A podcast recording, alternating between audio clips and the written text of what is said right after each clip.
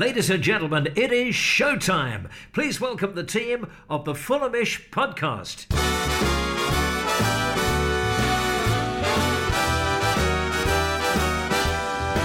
It's the Fulhamish podcast, your independent voice of Fulham FC. My name is Sammy James, and welcome to the show. What a time to be a Fulham fan. Today, we're going to be discussing Friday night's 3 2 victory at the City Ground against Nottingham Forest. Three goals in five and a half mad minutes. The away end was absolute scenes, all the reaction to what was just a fantastic evening. And Fulham, ladies and gentlemen, are sixth in the Premier League. Drink it in. What a wonderful time to be a fan of Marco Silva's glorious white. And of course, everyone was asking, Sammy, are you going to play the horn? We're in the top six. And I just don't think it's right. You know, the horn was all about last season. However, I'm more than happy to give this a spin.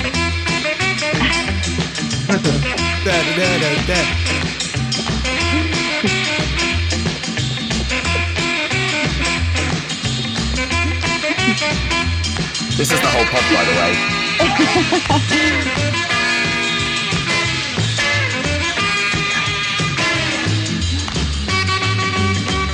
Alina.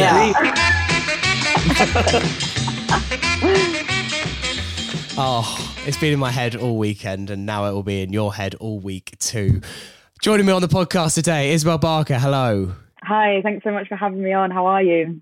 Not bad, thank you. Farrell Monk, hello. Hello, Sammy. And live from British Columbia, Benjamin, hello. Hello, Sammy. That intro, it's the Fulhamish podcast, made me a bit teary eyed. It's been a long time. It's been a long time, but we're so glad to have you back on, Jarms, live from Canada. If you're not aware of uh, Ben's personal life, he moved to Canada in the summer. Um, if you follow Ben on any social media at all, you will know this because um, he's definitely mentioned it a couple of times. But uh, a big life change for, for Jarms, but still able to come on the Fulhamish podcast via the beauty of the internet. Um, right, Farrell, let's do some three word reviews from Friday. What were the best ones? Uh, I've actually uh, decided to mix it up a little bit. I've done a, a mix of Instagram and Twitter, but starting nice. off with with Instagram, he's Ham Ibrahim with big tree points, and I like the addition of the little tree emoji. Uh, I like uh, Henry JTD's uh, Tequila Mocking League. There was plenty plenty of tequila puns out there, which I quite enjoyed. Uh, in in reference, that's actually really good. That's it is so really good. good. Tequila I mean, I'm now never going to call Tequila Mockingbird in Putney, the bar, that ever again. I'm just going to call it Tequila Mocking League uh, for as long as we are in the top 10. Uh, we have Luke Balshaw's Read Uproots Forest. Uh, obviously, uh, Harrison Reed all over all over the three word reviews. Uh, I really just enjoyed Massive Metro's I Shat Myself. Love that one. Uh, Archie Rhind-Tutt's, big fan, of the, uh, big friend of the pod. Harrison Reed scored, nice and simple, just stating the facts like a proper journalist.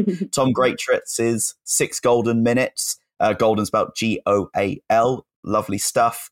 Uh, Silly Butties, uh, which is a great name. Uh, Fulham's Forest Fire, Cheese FFC, Tree Quick Goals. I, I, would do it in an Irish accent, but I'll definitely murder it.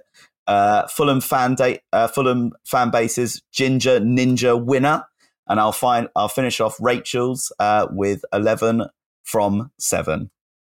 Very, very good. Thank you for all your three word reviews. There were some brilliant ones coming in on Friday night. Let's get into the game then. Is uh, you were in the car with us on the way back, uh, sleeping away. Um, it was a big day for you, wasn't it? Uh, slept a whole two hours, really sociable. Um, what did you make of just a fantastic, fantastic away day. Our first away win of the season, and this Fulham team is a joy, an absolute joy. Yeah, I think this game just shows how much we're oozing confidence, and it just shows how much of a different team we are this time, and how you know those that frantic six minutes of goals is something that we would have never done in the seasons that we were in the Prem before. Um, and I just think it shows that maybe, maybe this time it could be different. I saw some amazing stat that we overturned a deficit while trailing at half time for the first time since April 2009 um, against Manchester City. Um, and I just think that just shows how, you know, it gives us so much belief, gives the players so much belief, and shows how much belief Marco Silva's giving us. And it was just such a good away day. I was saying to you guys, I think I haven't had a away day since Luton in the championship last year. Um, and so it was just so much different to that, and it was it was great. I love Nottingham, and yeah, I was asleep on the way back, but I just had so much fun. It was so good. It was such a good away end. It was such a good day, and living and breathing that João Palhinha chant for the first time was so much fun. I had such a good day. Yeah, uh, a really, really just uh, a top away day, and Nottingham a good away day just generally. But then when you see what happened in the second half, um, absolutely staggering. I, I mean, Jarms, it was actually a pretty tepid first half. Nottingham uh, took the lead through a Awoniyi, kind of right place, right time, but a bit of poor defending. Um, it, it really was just a bit stale, and and I was definitely at half time just thinking to myself, take a point here, take a point, and that'll be absolutely great. Well, I was watching the first half when I was actually at work, so I was keeping tabs on it. And I thought that we looked a little bit toothless at times. I thought Forest done a really good job of giving us the ball, which is something that we struggled with this season. When when Fulham have the ball, they tend to poke and prod for a little bit and not really do too much with it. But when we didn't have the ball, we started to break at pace, and when Forest themselves started to grow into the game, um, that's when I thought we looked at our most dangerous, and there was some great counter-attacking play. And towards the end of the half, actually, after Fulham had sort of almost settled down and got away from the physicality of the game were bringing to them, we looked much better. But I don't think there was ever a point where we were going to sit there and think, "Yeah, we'll take a point," because this is probably mislabeling it slightly, but it felt like a bit of a relegation six pointer because they are really going to be a direct rival at the bottom of the table. So if we take that those three points off them, then then that's brilliant. And I tweeted out the other day that we're in theory nearly a third of the way to um, securing survival, and we're only seven games into the season, which I think you know is a great testament to the football we've been playing so far.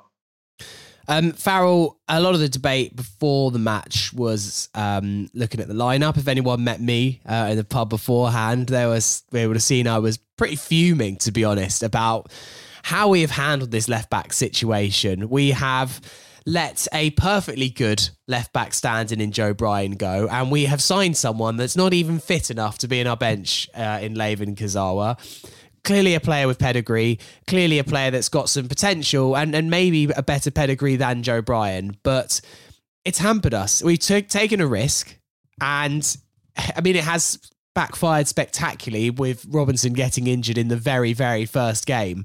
Um, Ream had to play left back. We weren't actually 100% sure what style of play we were going to play. A lot of people thought it might be a direct kind of system change with maybe Decordova-Reid at left wing back, which would have been pretty yeah, I actually thought was the most likely option. Um, Diop could have been left back as well. As it turns out, Ream was fine at left back. He and actually, Ream did a brilliant job, but he is an extremely limited option there. And, and I think we saw in that first half the way that Brennan Johnson skinned him alive. Um, because Ream is just not supposed to be playing that position. And and we have shot ourselves in the foot. Fortunately, um, it, it didn't cost us.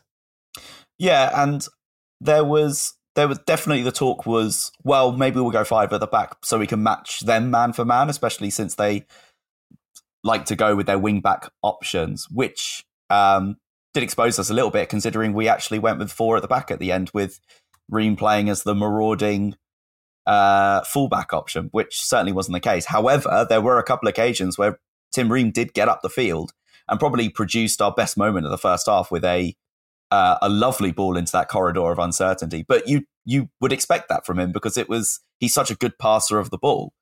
Um, you know, there are obviously limitations to uh, Ream's play um, with his pace, but to be honest, I wasn't I wasn't that fussed that he was playing left back. We know how capable he is, and we know how confident he is is playing at the moment. Um, I think you could put him anywhere, and you probably. I reckon he'd be a lovely stylish Xabi Alonso style CDM at the moment, and, and he'd be absolutely fine at it as well. But um, yeah, it uh, in the end it worked out fine. I think we're we're quite lucky to have uh, an experienced player like that. I think the biggest revelation was the fact that Issa Diop um, decided that he was up for Nottingham Forest away and not Crawley away, and actually played a blinder that we that we were able to witness. I thought he was excellent uh, defensively, I thought he was excellent on the ball. I think he completed. I haven't actually looked at the stats or anything, but he probably completed more successful dribbles in the first half than any other player on the pitch. Um, so, which is actually really, really nice to to see, and probably gives Marco Silva a nice headache that he didn't think of um, going into the next game. Can I just uh, uh, say on that point? I think we're seeing two sides to Marco, where it's like either he's really great with like the youngsters and giving them a lot of um, trust and like there's he's bridged that gap between our academy and and bringing younger players, making them train with the first team and everything. But then he has been really ruthless. Like I don't know how much I don't actually know how much he was involved in Joe Bryan going off to Nice, but um, he was he's quite stubborn and quite set in his ways with players. He makes his mind up pretty quickly, and I guess time will tell over how maybe that might be his one downfall that we're seeing so far. Well, time will tell with that kind of left back situation and how he kind of probably was pretty ruthless with Joe Bryan and was probably like you know pretty firm on the decision. So um, there's two sides of him. Like we're seeing great chances for the likes of Luke Harris and things like that, but then seeing Joe Bryan go off. Um, yeah, like I say, time will tell if that's one of maybe Marco's small downfalls this season. Yeah, I just think we've cut our nose off to spite our face with this whole situation. And I, I just think it seems short sighted. And look, it's a risk that, like, you'd have probably thought maybe was a calculated gamble. What's the chances that your fit left back does get injured in the very first game after you sign an unfit replacement? But. Uh, I, am not knocking the entire window. I think generally our business has been fine. I, I, I just think this has been a really poor decision. It makes it look even poorer when you see Joe Bryan bang one in in Serbia in the Conference League for Nice on Thursday. Um, Farrell, I did your job for you, and I can tell you that Issa Diop did not make the most dribbles in the Fulham team on uh, Friday. It was Andreas Pereira. Issa Diop, according to WhoScored, only had one successful dribble. Uh, Andreas Pereira had two, but I got the point he did well, comfortable. I, I think I think someone's someone's done Diop a disservice there. I I mean I'm going to be on the bias scale, and I think he did about fifteen. Okay, fair enough. Um, ben, uh, halftime came and went, and Fulham came out of the traps in the second half, um, and it was a corner that got us back into the match, uh, and a classic Fulham block. Again, we did it to Forest last season, and we did it again. Um, Mitro blocking Ryan Yates, Tosin Adarabioyo with. I'm going to say a simple header. It was a simple header, but like he still had to direct it and he did it perfectly. Um, another one straight off the training ground for Fulham. And what is mad is to think how poor we were with, with set pieces under Parker two seasons ago and how Marco Silva has just realised that it's such an important thing to be good at in the Premier League. The return of the block. It's been great. I, I really enjoyed that actually. um, it, I think yeah, it was a. You make it out to be a simple header for Tosin, but I think there's actually some quite some distance on the header, and he has to direct it into the corner, as you say, and it's a powerful, a powerful finish from Tosin. And actually, it's something you'd like to see out of him a little bit more. I think you know he's such a, a towering presence at set pieces, and it would be unjust for Fulham not to use him more than we actually are currently. So it's about time we managed to figure out how to get Mitrovic, Tosin, Palhinha, Ream, all of those taller guys. You know, we've actually pivoted slightly since the championship into a much bigger team. Obviously, you look at Palhinha in comparison to Seri, and it's like chalk and cheese. You know, one's tiny, one's huge. So it's been a it's been a nice um, it's been a nice change for Fulham, and I think when we hired Marco Silva, he came with a bit of a reputation for being poor at set pieces, and actually, again, that's been a complete 180, in that Fulham have now become incredibly efficient and ruthless at those set pieces. So yeah, it was a it was a great start for Fulham to come out of the traps that early, and I think on the whole, our set pieces defensively and in the offensive side of the game are looking much much better now. Yeah, and um, Izzy, we had barely a time to catch our breath before Fulham made it two. Nice work down the right hand side. Kenny Tete laying up João Palhinha. I, I, should also say that, of course, yes, the tequila song has caught on, but we have to give props to our man Jeffrey with. Uh, mm, jow, jow, pop up, mm, jow, jow, pop up, up, mm, jow, jow, pop up, mm, jow, pop up, up, mm, jow, pop up, mm, jow, jow, pop up, up. One of the best this will catch ons we've ever had. Um, João Palhinha, what a bullet! Um, yeah, oh, the, the, the way I, I, mean, if we if we were all excited by Tosin's equaliser, fully lost it at this one, um, and he fully lost it as well. He's got himself a yellow card. He couldn't get, couldn't help himself, could he? Yeah, I mean, the thing is with him though, he's like the only player that I'm like, I don't want him to tone it down. Like, I love, I love his character. I love his passion. I think we need that at Fulham. Like I've always loved how Mitrovic is kind of a bit fiery and how he goes to away ends and shushes them. And I think we're seeing that with Palhinha. And I don't think I've fallen in love with the signing as much as I have with him at Fulham in a in a long time. I think he's he, you can just tell he's just loving life. Like he loves life on the pitch, but he's just having a great time in Fulham. Like he's got a baby on the way. His goals are sexy. Like he's just still having a great time at Fulham, and uh, um, he's oozing confidence. And like I think a few of our fan base have said, you know, we have to be careful with him, and he's getting these cards and things. But okay, he's going to miss the Newcastle game, and and you know that we are that's going to be a major blow because he just completely pulls the strings in midfield, and we're getting his goals as well is a massive blow to us. But um, I just don't want him to tone it down weirdly. Like I just love it. And it was weird at the end when he came over to the away end, we were all singing his new chant. He actually seemed a little bit shy. And they were kind yeah. of encouraging him to come out in front of us. Um, and he just loves the fan base. We love him. And it was just an amazing strike. Like, uh, like it, I want to give some props to Willian actually as well because his kind of twinkle toes were involved in the build up. He plays it, lays it on to Tete, and then it's just a, a beautifully timed pass from Tete as well. And um, yeah, and that is just an unreal goal from Palhinha. Like it's a, it's such a nice goal. Like all the goals were really well worked. Um, and yeah, he, he's just amazing. And actually, when I tweeted the the chant, um, a load of like uh, Port, uh, um, Portuguese fans were were tweeting about it, and I was trying to translate the tweets, and they were like, yeah, of course you would be singing like that when you only paid peanuts for him in this kind of weird Google Translate translation that I, I got. But I think they're pretty bitter, and it, it just shows how much of a steal it was for us. Like he should be playing for a top two club at this point. Like he he's just unreal, and I'm, I'm glad we're reaping the rewards. What dirt does Marco Silva have on Palhinha? Because why have we got him for so cheap and for six years as well? He's just amazing. Yeah, um, Peter Rutzler's tweet afterwards, still wondering how Fulham persuaded this guy to sign from Sporting. Amazing impact so far. Um, Farrell, it's not just that he's a good player. It is what Izzy said. He flipping loves it. He absolutely loves it. The celebration straight into the crowd, like thumping his chest with the badge. He signed a six-year contract. I just can't believe I'm. I can't believe our luck with this guy.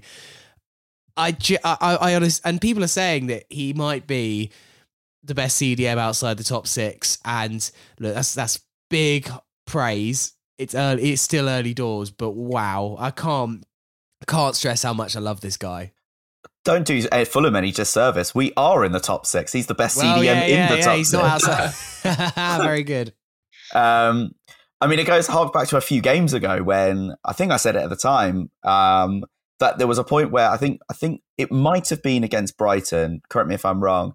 Where we won a throw, it just literally just thrown. He just got a good interception on it, and the ball went out for their throw in, and he still was giving it good old fist pumps in the air, like with 20 minutes to go. It's those little things that endear yourself to the fans, not in the same way that Anthony Knockaert did it, because you can actually back it up with some with some good yeah. play as well.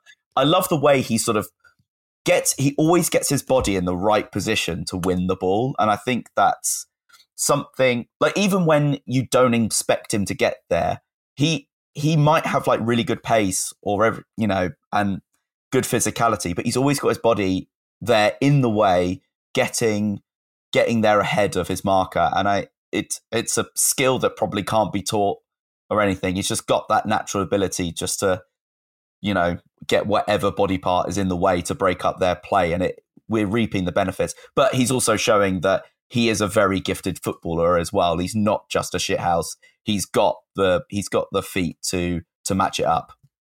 Yeah, Ben, uh, him and Harrison Reed controlled the middle of the park on Friday night, and and that was such a big reason I think why we won the game. I think it's the main reason, really, is just the, the control. Every time that Forest tried to break on the counter, uh, Palhinha or Reed were there to break it up, particularly once Forest got that second goal and they were trying to look for the third. They never got close. They never managed to actually make an opportunity because Palhinha and Reed were just there every single time. And yes, everyone played their part in the kind of defensive rear guard. We might come on to some of the antics at the end, but I, it's it's that control in the midfield that makes me go into every game now thinking, well, we've got a shot today because if I mean, look, the Newcastle game is going to be really tough without Palhinha, but if we have got Palhinha and Reed, I do genuinely think that most teams in the league are going to know they're going to be, they're going to know they're in a game because there's no way we're going to just cede control of that midfield with those two running about putting out fires.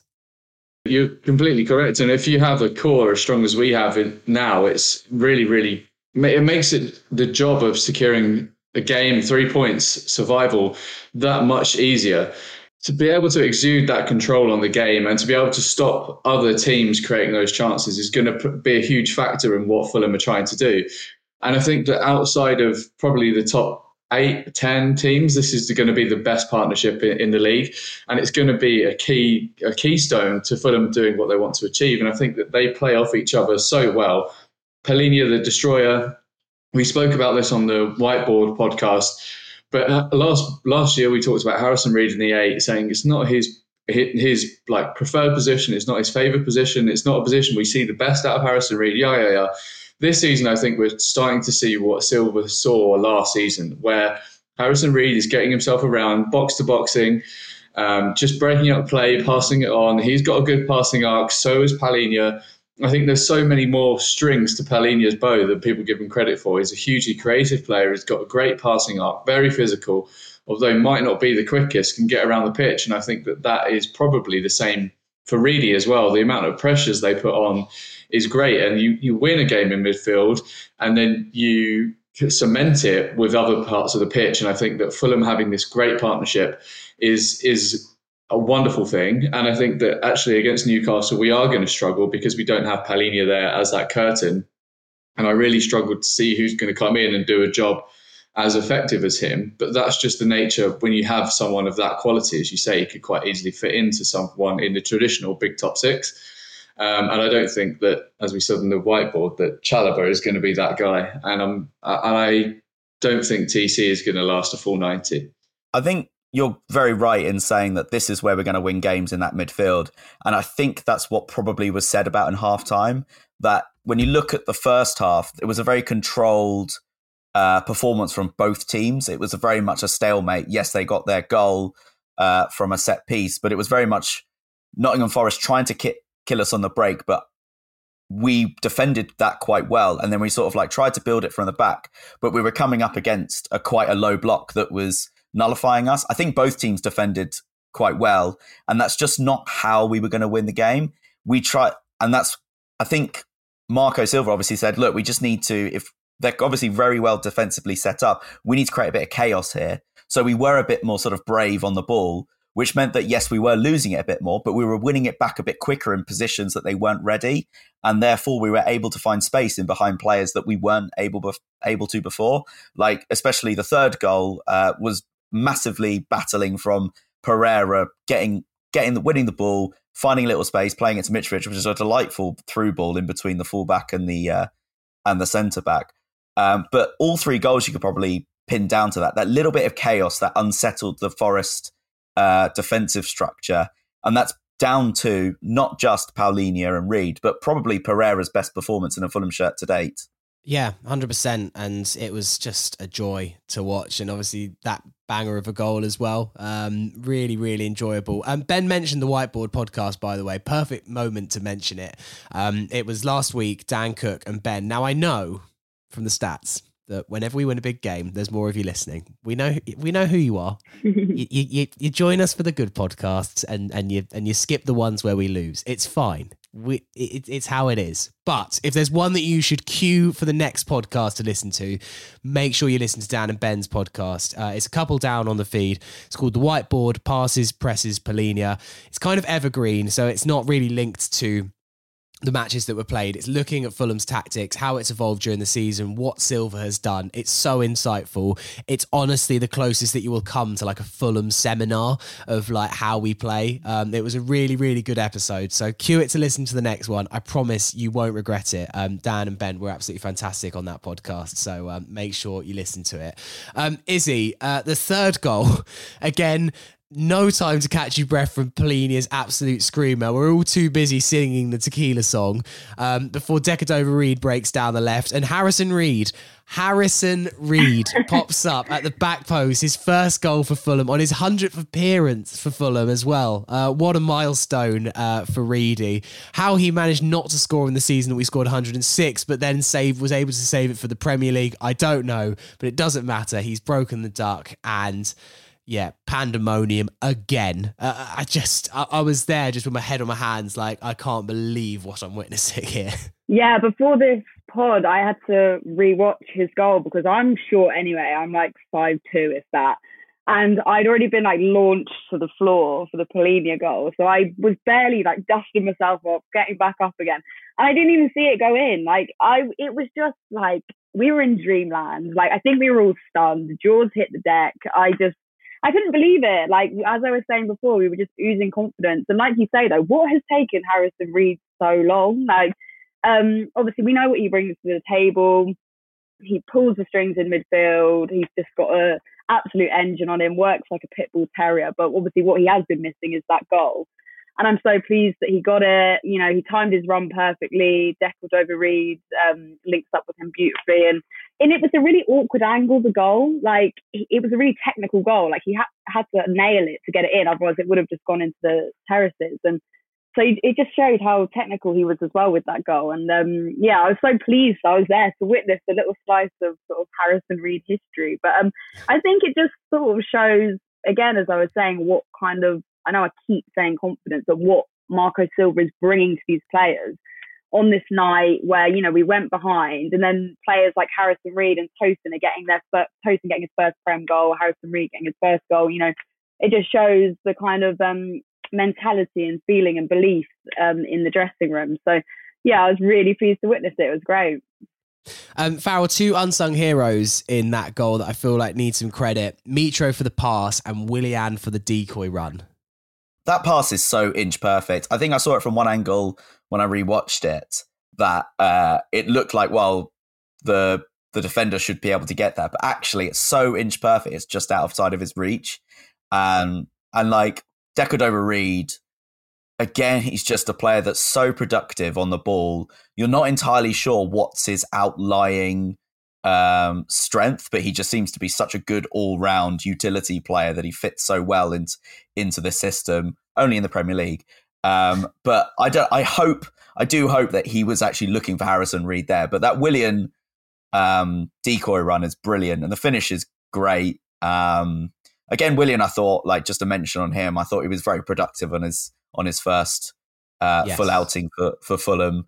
Uh, he was getting weird amount of stick even straight from the off. Must be some sort of Chelsea connection there that's automatically putting him on the back foot. But yeah, I think he was very productive. I thought he def- he defended quite well. He won a few tackles. Um, he's got this little quickness of feet that goes undetected, just to create just create a little bit of extra space. And that might I don't know whether it's down to experience or whatnot. Like just even take it away from his from his marker, like just in that uh, Palhinha goal when he's sort of picking it up in a good position, just gets away from his defender slightly with just a nice little touch, lays it off to Kenny Tete, but I think it's just a, that third goal is just a lovely one all round. And it goes back to that whole sort of like, we create that because we're on the front foot with the confidence. We created a little bit of chaos in midfield, created that space in behind, and Reed to run in at the back post. It's it's just beautiful. I love the way that two like Willian takes those way two defenders and they don't expect Harrison Reed to be popping in behind. It's just wonderful follow up play and just a just a good goal all round.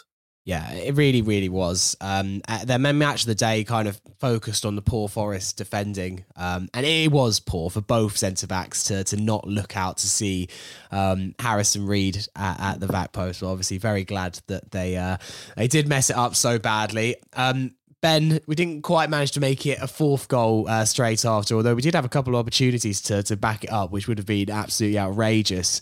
Uh, and we let Forest back into the game. Um, Lewis O'Brien, why he didn't start, I don't know. Um, he seems super effective for Forest when he came on. I think he's a really talented player. I don't really know what Steve Cooper was doing there, not playing him from the start. But anyway, uh, he scored the goal.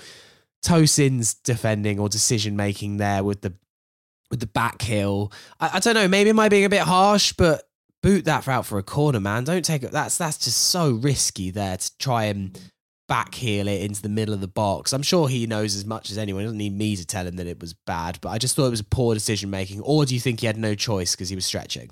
Mm, I think it's really poor decision making, to be honest. I think I was quite critical of him on Twitter when I saw the goal. I was like, why on earth is he trying to back heel the ball in, in his own box? It just, you know, there are going to be runners following up there, and you know that Forest are trying to lump bodies forward to try and get something back into this game. Just sweep it out for a corner. We've got more than enough to deal with them at corners we we saw that with what we'd done previously in the game other than the goal, like we'd defended corners and set pieces pretty effectively. I think we were okay. Why why try and backheel it there or why stop it like that? Just get anything on it, lump it out for a corner, do whatever. I feel like yeah, we let we let them back into the game there with a little bit of poor um, decision making that could have been avoided, and it meant that for the last twenty or so minutes, that Fulham were really trying to hold on as Forest were just wave after wave. But towards the end of the game, we we started to wrestle back control, and I think you'll probably come on to this next. But we looked much better holding the ball. There were some antics, you know. We started to circulate the ball a bit more, and yeah, we looked comfortable once we had sort of dusted ourselves down again and just got back to it. There, there are times when Fulham are a little bit in and out of the games where we're sort of like, oh shit, they've just scored. Like, oh fuck, what are we going to do? And then about ten minutes later, we're like, okay, right, just hold the ball, work it again, do what we know is best, and then yeah, we go we go back to what we're good at. Yeah, Farrell, it is a bit shaky. Almost Fulham seem to not know what to do when two goals ahead, but then when it's one goal, it's like a barrier. You can't get through them. But at two goals, we're like, oh no, this is too much of a gap. Like, have a goal back, make it tough for us. Um, but yeah, Fulham really, really classily saw out that game. I know that we did the same against Brighton. Um, the subs helped massively. That extra squad depth that Marco's now got, the fact he was able to bring on Dan James, Neeskens Kebano, Tom Cairney, um, Vinicius, uh, as well, just made it much easier for Fulham to actually see out the match. Not only that, but the substitutions broke up Forest's kind of um, play, and, and that is obviously one of the downsides from of, of, five substitutions. If that's the side of the match that you fall on, is that it's really easy for the manager just to keep bringing on loads of subs and, and break up the game. Yeah, and it's it is nice that we probably had two perfect substitutions um to sort of see the game out. One, Tom Cairney. Tom Cairney is I love Tom Cairney. I would love to love for him to play from the start, but to have him come on when we're three one up to um hold the ball. He's almost he's he's so good at not losing the ball. Like it's very rare that the ball is actually robbed off him. Um yeah. and I, you know, he's got that very Bryan Ruiz esque kind of style about him. The way he's able to, he obviously doesn't have the that physicality to of players like Aleksandar Mitrovic, but he's just got that style and guile to to protect the ball at all times and then find a lovely pass just to you know put the opposition under pressure as well. Um, I mean, just before he came on, they were like, "Yeah, Tom Cairney, hold the ball, don't do too much with it," and then someone throws it to him, and he plays like a lovely right-footed ball over the top for Dan James to chase down the side. And Dan James as well, um, he's just got that pace just to sort of push that defense defensive line back from from Nottingham Forest.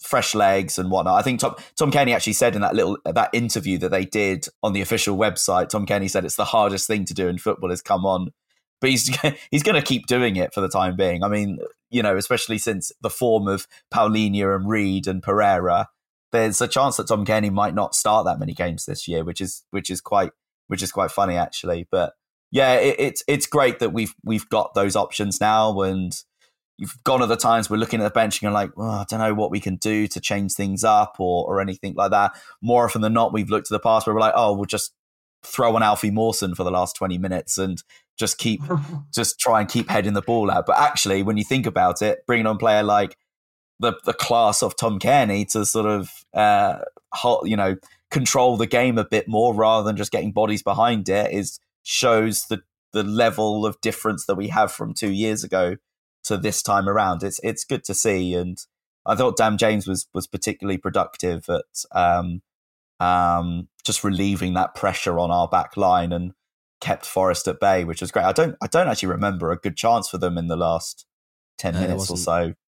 Um, that's it's great. We're not we weren't panicking. I was definitely panicking though in the in the uh, in the away end. That's for sure.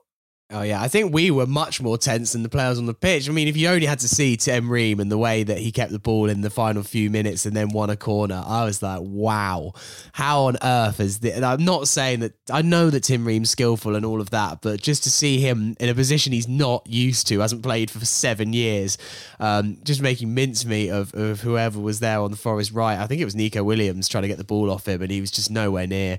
Um, Tim Ream's experience and our quality, and such a nicer way way to hold out a match is actually just to like classily keep the ball in their half rather than, as you say, bringing on Alfie Mawson to just like try and constantly head it away as they barricade balls into the box. Yes, Forest were able to get the ball forward a couple of times, and actually, Issa Diop I thought dealt with all of the long balls that Forest threw at us in the final few minutes really, really well. A fantastic win. It put us up sixth. Yes, okay, the league's a bit weird now because a lot of teams have a game in hand on us, and probably more likely we'd be actually eighth if everyone had played their games. But it doesn't matter. We're still Fulham in the top half of the league going into this international break. A wonderful, wonderful position to be in. We're going to take a break there afterwards. We're going to answer some of your questions. Part two of the Fulhamish podcast. Sammy James here with Farrell Monk, Ben Jarman, and Isabel Barker. Just before we get into some questions, uh, just one from me to say that if you want to support the work that we do at Fulhamish and support the content that we make, then you can by joining Fulhamish on Levellr. Um, it allows you to pay a small monthly fee. It helps go straight into providing the content that we do. And as a thank you for uh, supporting us on Levellr, you get access to the Fulhamish Telegram community, which is an awesome place. Um, there's nearly a couple of hundred people in there now um, supporting us regularly, and the chat in there uh, really goes off, particularly on match days. Uh, the transfer section uh, was absolutely fantastic on on deadline day. There's also a pubs, tickets, and away days chat in there as well. If you've ever got any questions about what pub you're meeting at, or can I get a ticket for this game, etc., etc. Um, as ever, we keep all of our content free, all of our podcasts, videos, articles, they remain free. If you don't want to support us, if you can't support us, that's absolutely fine. But if you're able to, um, then we'd really appreciate it. There is a link in the description of the podcast, or you can go to fulhamish.co.uk, click on the little support button at the top, and uh, you also get a two week free trial as well. So if you don't like it, two weeks and then you can not pay anything. So uh, we'd really, really appreciate your support if you'd like to. But as not, or if you don't want to, then that's absolutely fine. Everything stays completely free. Right, let's get into some of your questions then. Uh, lots of good ones to get through today. I want to come on to this one from Ian first because it was one that I was thinking of mentioning anyway. So I'm glad you did. Uh, it's taking it on a slightly negative twist, but I think it's important to talk about. Ian says, We've conceded two goals in five of our seven matches so far. Whilst we've won two and drawn one of these games, it won't be sustainable uh, going forwards. What's still needed or missing defensively? Um, ben, this is definitely something I was thinking about against Forest. You can't keep conceding to a game and keep up the form that we're on. Obviously, I love winning games 3 2. It's really fun. But yeah, it is slightly concerning the, the amount of goals that we are shipping. This is going to be swept under the carpet a little bit because we are picking up points and results, but you can't keep expecting to score three goals a game or two goals a game in the Premier League because well, that is just simply not how it goes. I think that we do need to tighten up, and I think as we go into further into the season, you'll see the results will fluctuate a little bit here and there. I think it's just natural, but we do have a little bit of a change of the guard, I think, coming in at centre half. You know, we spent 15 million pounds on Issa Diop, and I don't think the club will allow him to just sit there on the sidelines for the whole season. And I think that actually the form of Tim Ream is probably keeping him out. But you know, Fulham, Fulham are doing a job at the moment where they're funneling people into the middle of the pitch, which I think can put a lot of pressure on on the back four particularly the centre halves and particularly on uh, Reed and Palhinha. And we did speak about them in the first half, and they're they're a great pairing. But when you funnel people into when you funnel teams into middle of the pitch, it does mean that your pressures come quite late into the final third. And Fulham have got the highest in interceptions and pressures in the in the final third of the pitch, and I think that that means that we are a little bit too deep.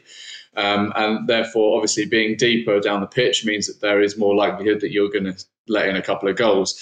I think that we do need to bring it up a couple of yards, and having a quicker back four is probably going to be the remedy to that. But whilst we have Ream and Ream in there, it's not going to happen too much. Um, but yeah, I, I, totally agree with you, Sammy. You know, letting in two, three goals a game is completely unsustainable in this league, and there does need to make, be a couple of changes. But whilst we have the firepower at the other end, I think we'll be okay. Just a quick point: when I've reported on the Brighton game and the Brentford game, two goal fest, and um, sometimes Mitrovic is one of our best defenders. And I think that's been worrying Marco Silva a little bit as well, because in one of his press conferences, he said, um, Mitro is too low down the pitch for me. He's doing too much defensively. Um, you know, he's going to have to have too much time off now. He's too much time to recover. So it's about the players that maybe shouldn't be putting such a defensive shift in that are, which maybe is a little bit worrying, and we'll start to see the effects of that as the season goes on. in like the newly promoted teams of maybe the smaller squads really start to feel that, feel the brunt of that, and then the results start dipping. So I guess we'll have to see as, as the games go on. That's what I wanted to say about the in the first half is the, the, about the mm-hmm. fluctuation of results, where Farrell rightly said we are top five in the league for expected goals against, but there's also been some results that say that we're actually beneath our expected points. So clearly we're we're sort of like trying to find our way in the league here, and I think that you know we'll revert to to type and to norm over the coming weeks. But I think there's just so much good about the club at the moment that it is sort of like overriding the statistics at the moment. Cool. Let's move on to uh, another question, and this one from Vincent Leander. Uh, Izzy, I'll go to you on this one. Do you think the Palhinha suspension is well timed or possibly deliberate? Looking at the upcoming games, I'd rather him missing for Newcastle after an international break in which he likely plays than miss Bournemouth or Everton at home. Now, deliberate, I don't know. I feel like that would be quite a conscious decision straight after scoring a banger to think, oh, yes, I need to get my yellow card. This is the perfect opportunity. but I don't know. I can't. I, I, definitely think it's important that he's back for the Bournemouth game. I, I, is there a perfect game for him to miss? Unless we were playing maybe Man City, at which you realise, oh, might as well miss that one because we're not going to win that. But um, I do think there's an element, though, of it being after the international break means that he will get a two week rest. He's clearly a player that is very, very physical. So it will mean that he'll get a break. But then again, whatever game he got suspended for, he'd get a break because he wouldn't be playing in it. So I don't know. But I mean, your thoughts on him missing the Newcastle game in particular?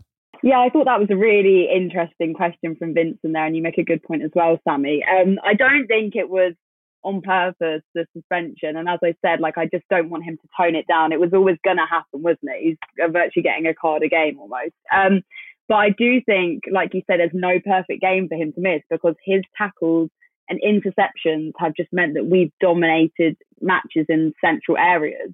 And then he's obviously giving us goals as well. So I don't think there is a perfect time. But I do think if there would be a better time, it would be sooner rather than later in the season because we're going to see people that are players that are injured come back. Um, the squad will just get a bit bigger. You know, people that are, adjusted to the squad more, and there'll be more faces for Marco to call on. So I don't think the Newcastle game is, is too bad, but I do think he he complements um, someone like Tim Ream really well. You know, we're seeing someone the best of Tim Ream because of the cover that Palhinha gives him. So I am worried. I do think it is probably our worst player to drop, uh, to miss, and um, I don't think there'll be any perfect games. It was a really interesting question there, but um, I guess the one worry that Marco did have was, you know, how small our bench was before the transfer window closed.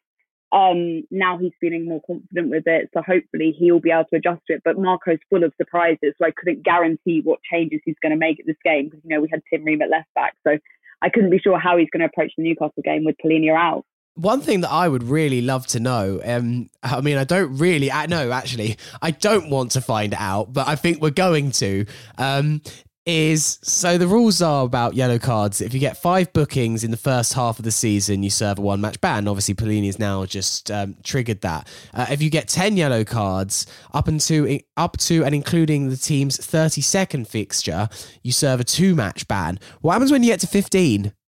Because I genuinely think like he, we may get to that point.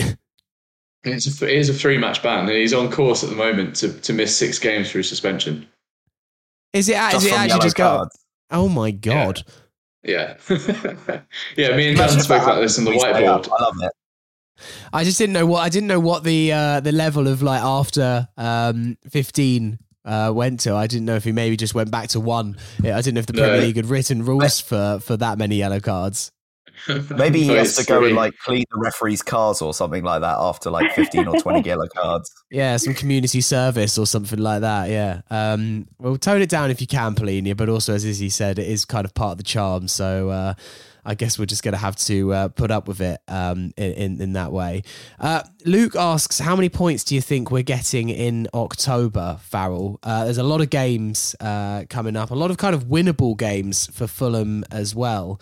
Um, so yeah, how do you see us getting on in November? I'm just going to tell you exactly how many games so you can know the maximum. One, two, three, four, five, six. So there's a maximum of 18 points on offer. 18. Uh, I mean, there's as uh, Harrison Reed says, we don't fear anyone. So uh, 18 points. Thank you very much. Um, I think there was, uh, yeah. Th- I mean, looking at those fixtures, I think you know we've we've got over that initial sticky sticky spell of actually um, uh, taking on quite a few of the play the teams in the in the what would be the top half of the table. Um, and yeah, I just there's quite a few teams in there who've had their bad patch at the start of their season. You know, you're looking at Everton, yes, they won today and whatnot. Villa, the same same thing this weekend. Let's just hope we're not facing them when they're full of full of confidence again. Um, but I, you know, they're full of the team are full of confidence now. I hope that the international break doesn't really stifle their their sort of momentum and whatnot. Um, you know, like like I was feeling after Friday, I was just sitting there thinking, I wish that I wish the next game was in a few days' time. Um, mm. But you know, I think it's down to the professionalism. We don't have a we don't have a huge amount of players going to the World Cup, for example, so that might work in our favour. Um, you know, they're, they're, therefore, I think I think there's every chance we could definitely get another couple of wins on our belt. I think I was having this conversation with you, Sammy, um, on the way home, God knows what time after Forest, but um, about how, like, you know, if you're getting a point a game uh, in the Premier League, you are more than likely going to be staying up that year. And with 11 points from seven games, we've actually got sort of like a four loss buffer from that, which is quite remarkable. So if we go into at least of the next four games picking up at least one or two points, we still got that nice buffer and every win on top of that is a nice little bonus going into what would be um, just before the World Cup break. So I think even just one or two wins in that, I think it's it's it's really nice. Yeah, I, I think that was what we were saying is that let's say worst case scenario, you lost against Newcastle and West Ham, but then you won against Bournemouth. Still that buffer, still that four point buffer. This nice thing now about having this position is that you you don't want to lose games. You, I don't think you could ever say we can afford to lose games, but it's that difference of where we've been in the Premier League for so long of always kind of trying to catch up. And if if and and it's what it's what kept Brentford up last season. And um, interestingly, they only had one more point at this stage from their exceptional start. So if everyone thought Brentford started well last year, Fulham have pretty much matched them, one point fewer um, than Brentford had uh, this this stage last season. They then lost their next four. So let's hope we uh, don't carry on the trend of uh, of Brentford's start. Uh, a lot of people asking about uh, what we're going to do uh, in absence of João Palhinha, Ben TFFC. Who are the candidates to step into João Palhinha's shoes when suspended, or could we switch to a back five instead? I feel like Silva's wedded to that back four system, but we never know. I really hope Fulham don't switch to a back five because when Fulham play in a back five, it makes me feel really, really uneasy. Well, I don't think we've ever played well in a back five or back three formation under any manager. So I just don't think we have the squad um, and the personnel ready for that sort of formation. It, like Parker tried it, and for about three and a half weeks it worked, and then after that we got found out and yeah, you know, the rest is history. So I don't think I've, we'll see a, a, change there. I think we might see Reedy in the in the six, and we might see Tom Cairney come in in the eight. Um, I just, you know, I think there's a large part of me that really hopes we don't see um, Nathaniel Chalobah take take to the pitch. Um, because I just don't think he's cut out for the Premier League. I think he's a guy that is playing at ninety percent. He knows he's had a, like a, an injury history, and I don't think he wants to get injured again. I just don't think he's got what it takes to to work in the Premier League. And I think that this is probably one of the only bad things about Fulham's transfer window is that we didn't really strengthen outside of Palhinha in that in that central midfield, especially at the base of it. Which means that as soon as he's gone, the options are incredibly limited, and we're going to look a bit shaky against Newcastle. I think the the one the one thing that we're probably forgetting is that Harrison Reed is probably playing outside of his best position, which is in that Palhinha uh, place. Um, and that's no criticism of how he's playing in the moment. He's obviously playing really, really well and got the goal the other night. But his best position is is in that six. Um, we've seen it in the Premier League before, like in a stuttering Fulham team. He was probably one of the few shining lights, really. I remember a period of time we were like, I think Harrison Reed is going to make the Euros. Obviously, that didn't occur. Um, but then that leaves you another thing of like, well, who's going to play in Harrison Reed's position instead? I think we are a little bit thin on the ground in that regard.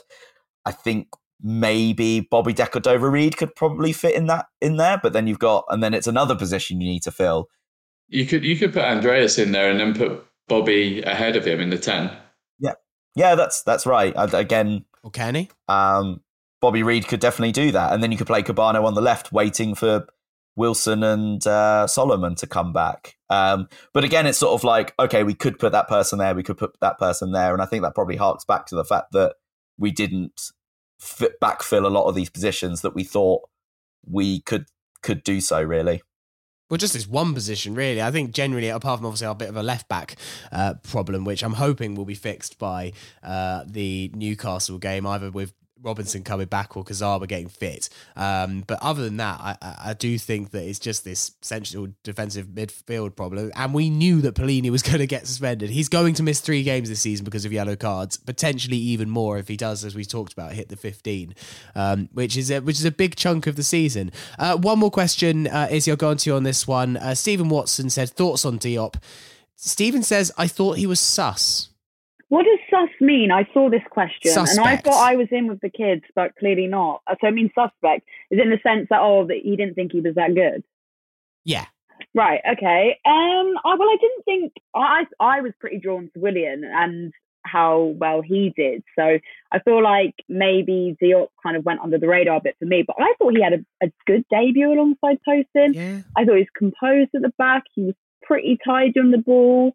Um, I thought it was quite an encouraging performance. I wasn't actually at that Crawley game, but like all of the talk and stuff that came from after that game was how calamitous that had been and how much of a horror show that was. And that was really worrying considering we spent money on him. You know, we bought into this player and, you know, he was at West Ham, want him to do really well. But um, I thought he was pretty good. Um, but yeah, I think he definitely needs to get a few um, starts under his belt and we'll see see what he's really made of. But I didn't think he was sus, as those young folk call it. I didn't think he was that sus. I thought he was all right. Can't believe I'm teaching you what sus means. Um, Jarms, your thoughts? Stephen's actually asked me this directly. I'm, I'm not quite sure why he asked me directly, but I, I said to him, if you if you're looking for someone to come in and be technically excellent and carry the ball up pitch and you know like that side of the game, Diop probably isn't that guy. And I think you also need to remember that he didn't play really at all last season, and you're trying to get up to speed in the quickest and most technically you know, uh, astute league in the whole of the world. And for him to like be dropped in there with almost with barely any preparation aside from that absolute horror show at Crawley, then it's a pretty tough ask. But I think that he will grow into this season. I think you don't spend 15 million pounds on a defender just for the sake of it. And I think you also need to look at the context is when he came out of Toulouse, he was one of the hottest prospects in football, especially for a centre half. I think he was only 20 when he moved to West Ham, and immediately he looked great. I mean, we when we went to that West Ham away game in the Premier League a couple of years ago, he looked really, really good. Um, so I think that there is an element to say, just give him a bit of time, and he'll get he'll get back up to speed. And of course, when you've coming off a, a horror show against Crawley, it's going to take some time to win the fans back over. But I do think there's a great player in there and I think that he'll be he'll be good for us in in the years to come. Yeah, I thought that it was one of those where in the first half, I think he was a bit shaky in terms of like it would maybe just nerves just settling into the pace. And then i thought for the last half an hour of the game he swept up absolutely everything you need to. I thought he brought the ball out of defense well. I didn't think he put a foot wrong. So i thought it was a really encouraging performance but it's clearly going to take him some more minutes before he gets to that point. And and Silva's got a dilemma there. He's got a few dilemmas on across the pitch, but it's particularly at centre half what he does because he has got three really strong options, all clamouring for minutes, and it's not like the defence is keeping clean sheet after clean sheet. So there is justification for changing. Now, who he changes is is controversial because either one, if you take out Tim or Tosin, um, you know, invokes uh it will invoke a big reaction. But he's he's also shown Marcus Silva that although you keep the shirt, he's shown with Rodak to Leno, and he's shown now with like a Kebano to Willian that he's not afraid to make bold calls. And I think we're going to see Diop, I reckon, play a few games in October. And I don't know who it's for. I genuinely couldn't call it.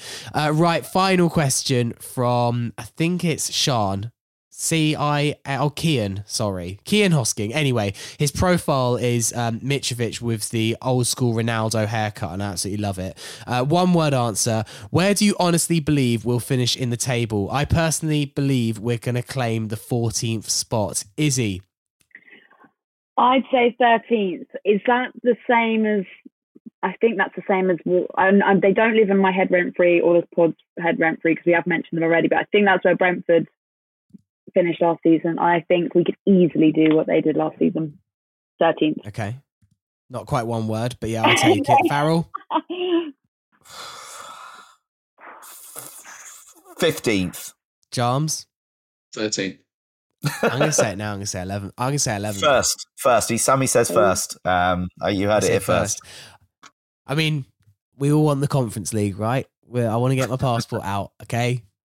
I want to go to Albania in September watching Fulham in the Conference League. That's exactly what I want to be doing, Izzy, and it's possible, okay? So let's dream for seventh, but no, probably realistically 11th. Um, Our next, uh, our previous Fulhamish away day, which was a barge on a outside Peterborough's away end, we're now going to go to a shack outside Tirana FC or something.